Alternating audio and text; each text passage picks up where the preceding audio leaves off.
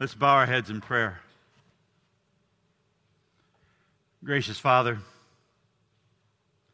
let the meditations of our hearts and the words of my mouth be pleasing in your sight this day, so that your word may be preached to the joy and edifying of your holy people, that in steadfast faith we may serve you, and in the confession of your name abide unto the end. Amen. You know, I, I wasn't sure what to call this rock, this stone today.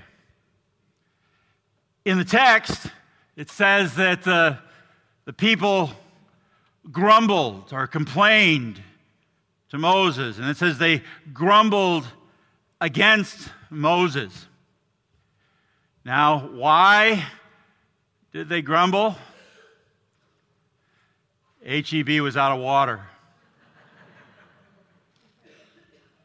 No, they were they were out of water. Now, I don't think the grumbling is the problem. I think the grumbling is a symptom. I want you to think about all the things that God has done for Israel in the chapters right before this. And he sent plagues to get Pharaoh to let them go.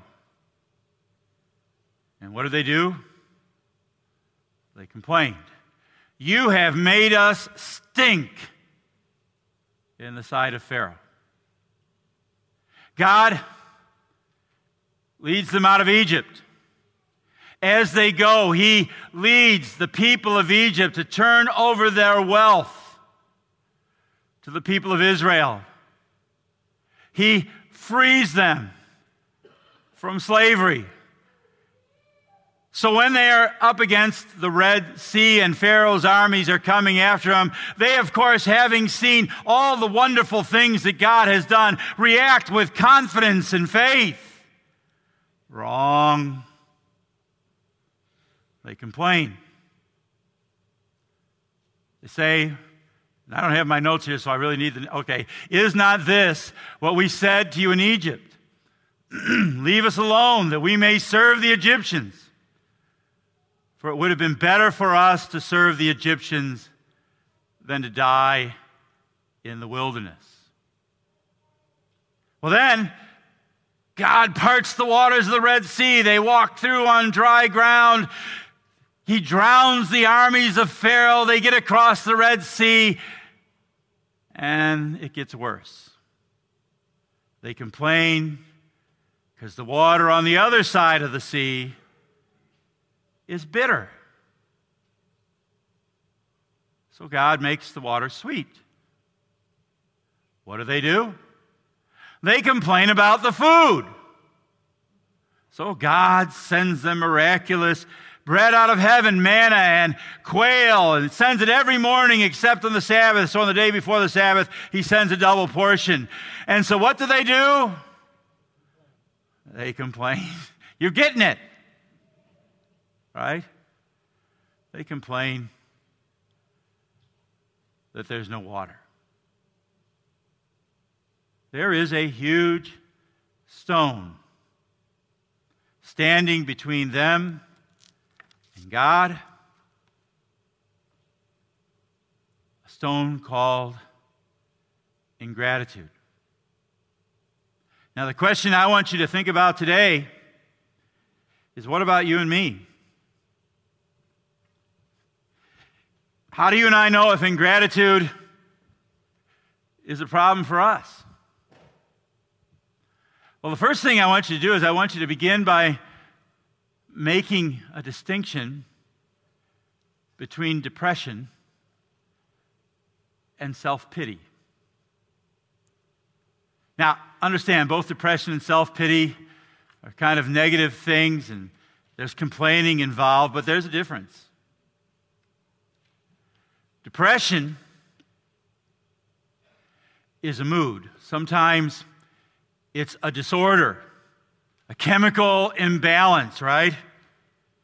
it can rise in us without any logical reason. That's not self pity. The depressed person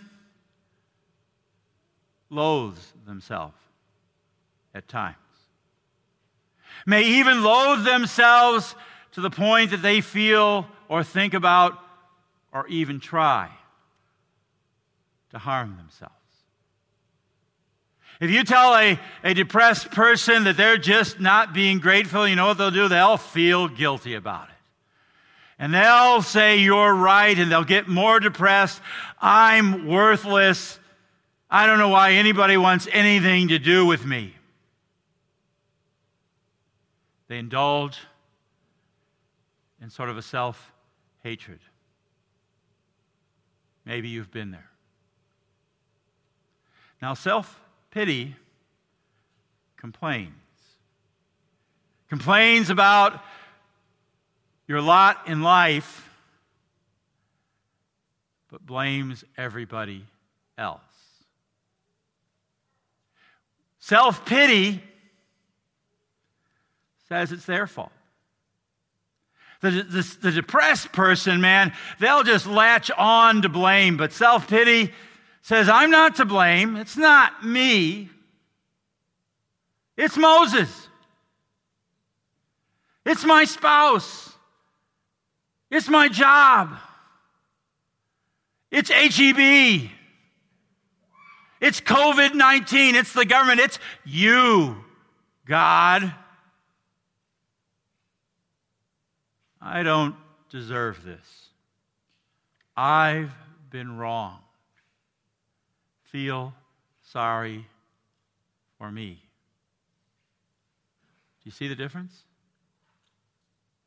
Depression involves almost a self loathing. Self pity is just selfish. And it's an important distinction to maintain.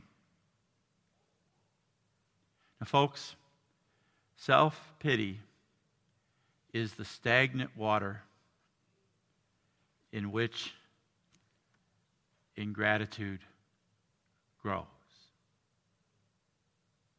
You see, as long as you and I are feeling sorry for ourselves, as long as we're seeing all the problems is out there and as, as someone else's fault, as long as we're blaming God, we're not going to be grateful. In fact, you could say that when we're in uh, our little pity party, feeling sorry for ourselves, we're so full of self pity that there's no room for God. I'll tell you a story of a man I knew in my first parish named Elwood. He's long gone. He had a pretty good life.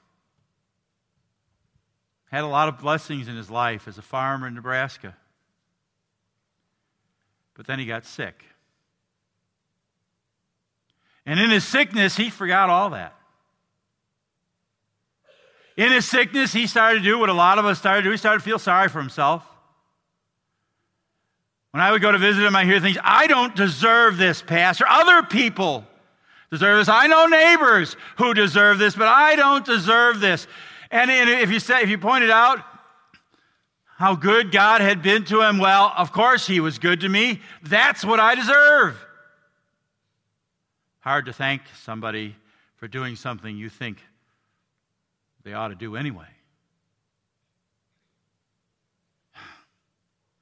See, ingratitude and self pity, that's the other name I could have given this stone. They're a huge stone.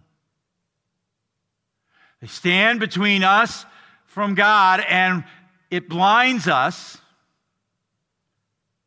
to all the good things God is doing for us. It blinds us, makes us somehow go crazy and forget that all the things that He do, do, does do for us are a gift of grace, a gift of undeserved love.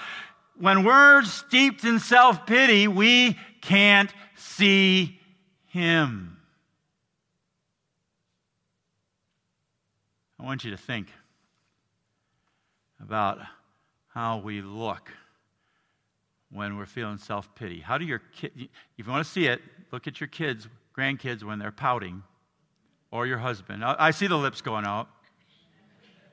And what does your head do? Where are you looking? So how does how does God roll away the stone? He refocuses our attention on him rather than ourselves. I want you to notice something. Moses complains, but doesn't complain about God, complains about the people, but he complains to God. He prays. He comes to him and he, he says, what, what shall I do with this people? They're almost ready to stone me. Now, I want you to notice what God does. He doesn't stand out in front of Moses and berate the people. He doesn't preach at them about how they should feel more grateful for things, because you know that rarely works anyway. I was reading this week about somebody who was struggling with this, and somebody told him to write a gratitude list. And he wrote, You know, the more I wrote the gratitude list, the more guilty I felt for not feeling guilty, and the more ungrateful I became. No, that's not what God does. The Lord said to Moses, Pass on before the people. He says, Moses, get out in front of them. Right? Taking with you some of the elders, take the leaders, and take your staff in hand with which you struck the Nile. Take that staff that will remind them of all the great things that I've done for them. Behold, I will stand before you there on the rock at Horeb. He says, Moses, get out in front and help them to focus on me. You know, that's why you come here on Sunday morning. And that's why, even during this COVID 19. That's why we're going to try videotaping the sermon and making it available to people online. Because you know what God does here? We come here with our complaints and our aches and pains and our self pity, and what does He do? He speaks to us words of forgiveness and grace and the absolution. He comes and we read and hear his word. And he tells us again the stories of all the great things he has done. He rehearses within your hearing and mine all his promises of grace and mercy and forgiveness and comfort and peace. He invites us to come and gives to us, provides for us the soul sustaining food of eternal life, the body and blood of his son, given and shed for us, offered us here in the bread and wine of Holy Communion. And he doesn't just do it on Sunday. He goes before us and in your small groups and in your daily devotions and through your Stephen ministers and your deaconesses and your lay ministers and your family and your friends. He reminds you of him and his love. And I was, so I was writing the sermon, I was reminded of those days because when my family, when any of the grandkids does this, they all say, "Yeah, it looks like dad." Me. When I would do that as a kid, I remember this. There were a couple times. My mom would come over and she'd put her finger under my chin very gently and she'd say, Okay, look up here. Quit feeling sorry for yourself. Look at me. It's going to be okay. You know, I think God wants to do that to all of us today, especially with all this stuff going on in the world around us. It's going to get worse probably before it gets better. I think our Lord would reach his hand under our chin and he'd lift us up and he'd say, Look at me. It's going to be okay. See, it's hard for us, but it's easy for Him. And we're in His hands. See, when we look at Him, we see a God who continues to love us despite our ingratitude. What does he do when Moses gets before him?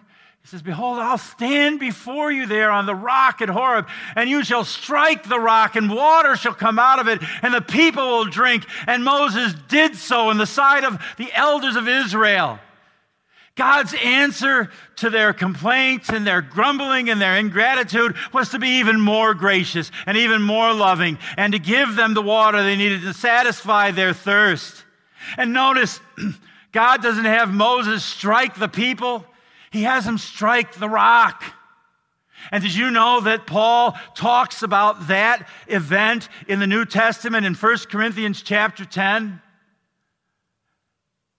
The next passage says of the people in Exodus 17, he says, All drank the same spiritual drink, for they drank from the spiritual rock that followed them, and that rock was Christ. That's the rock who follows you. That's the rock on whom you and I stand today, no matter what's happening. That's the rock, Jesus. And instead of punishing us, God punishes him. For, Saint, for Isaiah says, Surely he has borne our griefs and carried our sorrows. Yet we considered him smitten by God, stricken by him, and afflicted. And Jesus was smitten by God. God didn't strike you and me, he struck Jesus, the rock. He was pierced for our transgressions, he was crushed for our iniquities. The punishment that brought us peace was upon him, and with his wounds, we're healed. I told you earlier that self pity is the stagnant water that produces ingratitude. Well, my folks, Jesus Christ, God's love, is the living water that produces a thankful heart. You know what God does? so that we might no longer be thirsty. He comes in flesh and blood. He gets nailed to a cross, right? He dies. He empties himself. He takes our ingratitude to himself on the cross. right? And in his place, he fills us with himself. Now, I'm going to warn you something about when God does this. When God replaces ingratitude with thanksgiving, this is a this is a warning. Gratitude is contagious. Did you know that? Gratitude is way more contagious than any virus. I, I just want you to think about this woman. Know, she came out to the well that day, this, the, well, the, the woman in the gospel reading, and she's kind of feeling sorry for herself, and she even grumbles at Jesus. Well, what do you think you, a Jew, are doing talking to little old me, a woman of Samaria? Jesus ignores that completely. And he offers himself to her. And he promises whoever drinks of the water that I will give him will never be thirsty again. The water that I will give him will become in him a spring of water welling up to eternal life. And in the part after what we read today, you see that happen in this woman. What God has offered her just wells up in her. And the Bible tells us that she is bubbling over and she runs back to town and she says, Come and see a man who told me all that I ever did. Could this be the Christ? And the Bible says the whole town catches the fever and comes out to see Jesus. Folks, that's what God is seeking to do in you and me. To fill us up so that we bubble over with His love. To roll the stone away from our lives so He can use us to roll it away from the lives of others. Folks,